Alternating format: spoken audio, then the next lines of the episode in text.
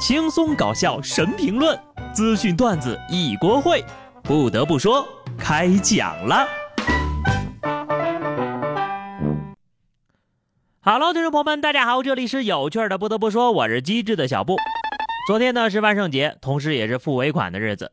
和付尾款比起来呀，老外的万圣节装饰一点都不吓人了。呵呵。大家都是穷鬼，我就不一样了，我是编外穷鬼。因为有的人付完尾款才变成穷鬼，而像我这样的人，根本没有钱参与双十一。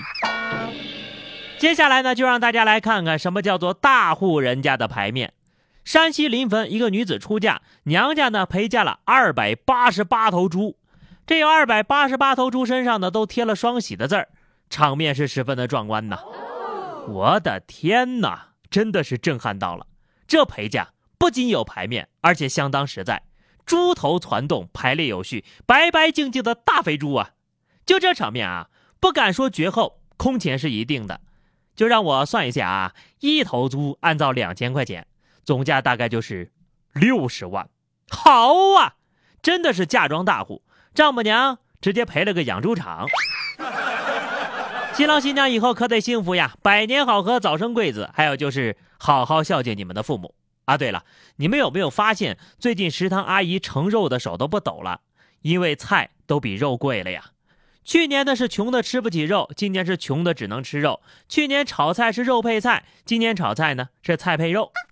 今年的猪肉价格下降，大家灌腊肠的热情呢就格外高涨了。四川绵阳一户居民家中窗台上挂满了腊肉和腊肠，引人羡慕。不得不说，没有两头猪都挂不出这种满窗的效果。也是个大户人家呀。其实呢，就算是家境殷实，有些事情也要量力而行。河南郑州的张先生感冒吃了药之后呢，未见好转，跟妻子说熬点姜汤喝。这妻子呀，就直接用刀把两斤老姜拍碎了下锅熬汤。张先生喝了两杯，第二天呢，嘴上就起泡了。是生姜不值钱了，还是老公贬值了？有些爱情让人上头，有些爱情让人上火。他敢熬，你敢喝，这就是双向奔赴的爱情呀！我相信张先生的感冒肯定是好了，接下来呀，该熬凉茶了。想要这样的爱情，又不想上火，这就是甜蜜的烦恼吧？顺便呢，跟大家科普一下，熬姜汤呀，只需要切几片薄片啊，熬两斤喝的话，生产队的驴也不敢这么喂呀。什么是夫妻？不是一家人不进一家门。广东佛山的肖女士和老公吵架之后呢，一直冷战。当天呢，她跟老公分别出门买菜，在没商量的前提之下，买回来的菜竟然是一模一样的。俩人看着一样的菜，瞬间大笑起来，一下子就和好了。段子成真了啊！夫妻吵架就是你想杀了他，出门买刀的时候看见了他喜欢吃的菜，结果忘了买刀，只带了菜回家。哎哎哎哎哎，你们这是吵架吗？明明就是变相的秀恩爱呀！这是把狗骗进来杀呀！是怎么做到一模一样的啊？真的是一种菜都不差，这样真的很破坏吵架的氛围呀！好了，聊聊奇葩，开心一下啊！云南昭通一男子在西安咸阳机场办理值机手续的时候呢，谎称自己患有新冠肺炎，随后被送往医学观察隔离。经过西安市疫情防控指挥部反复确认，该男子并没有患有新冠肺炎。隔离结束之后，便将其移交给公安机关。事实面前，男子承认是因为好奇心作祟，所以撒了个谎，想看看会有什么样的结果。拿新冠开玩笑，你是不是有什么大病？好了，现在知道了吧？喜提包吃包住，烧红的烙铁啥味儿？不知道你好不好奇？冬天的铁栏杆甜不甜？不知道你好不好奇？那灯泡塞嘴里拔不拔得出来？不知道你好不好奇呀？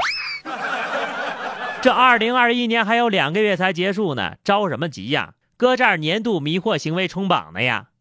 安徽阜阳一个年薪三十万的男子嫌自己的电瓶车速度太慢，但又舍不得花钱买新车。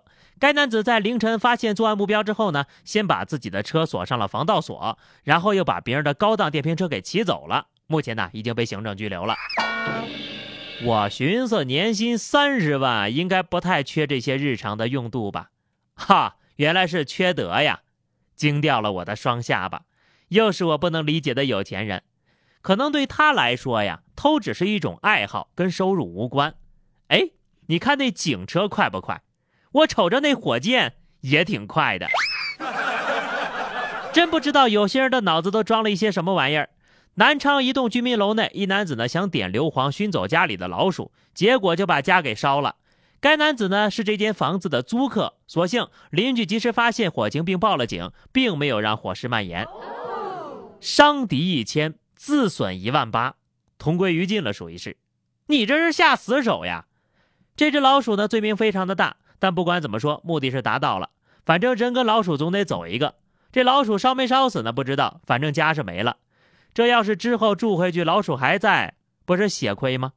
最倒霉的呀，还得是人家房东遇到这么坑爹的租客，真的是看不懂现在的流行风尚了呀！放火烧家不说了，还有在自家客厅搬砖的。河北保定警方接到报警，有人在搬路面的地砖。民警到场之后呢，就发现有一个男的不断的往卡车上搬人行道的地砖。这男的就说呀，家里呢要铺这个地砖，需要砖块。看一直修路呢，觉得搬走一点也看不出来。这地儿吧，本来是有一条路的，他来了几回之后，也就没有了路。可不堪让他去长城呀！但凡有点脑子，也干不出这种事儿吧？回头缺钱了，是不是直接上银行呀？有人可能觉得啊，只要不是偷偷摸摸的，光明正大的拿就没事儿。事实上，真的是想多了。广东东莞警方接到群众报案称，骑自行车被一个买车的男子以试驾的名义骗走了，损失大概七千块。这嫌疑人呢，成功将自行车骗走之后，骑着骗来的自行车回到了深圳坪山，又骑着去了广州，横跨三市，总路程达到三百多公里。目前呢，该男子已经被刑拘了。怎么说呢？就是这个卖家吧，真的挺单纯的，也挺晦气的。遇到这么一个白嫖的，骑了三百多公里。新车变旧车了，三百公里这段路吧，不远不近，刚刚好是能够到拘留所的距离。所以说呀，听众朋友们呐，可得加点小心，违法犯罪分子其实离我们很近的。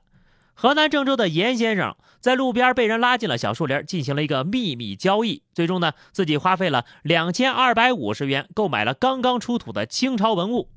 一时财迷心窍的他觉得赚大发了，可是事后呢，他在网上一搜，就发现。全国各地和他同款的宝贝一大堆，警方告知严先生，文物是不允许买卖的，这些成本呢也就一百来块钱很多年前的老骗局了。我觉得人家可能本来打算卖两千的，后来觉得吧，加个二百五比较适合你，所以啊，这可不行买卖呀，宝友们，但凡多看点《盗墓笔记》《鬼吹灯》《古董局中局》啥的，也能抑制住收购的冲动呀。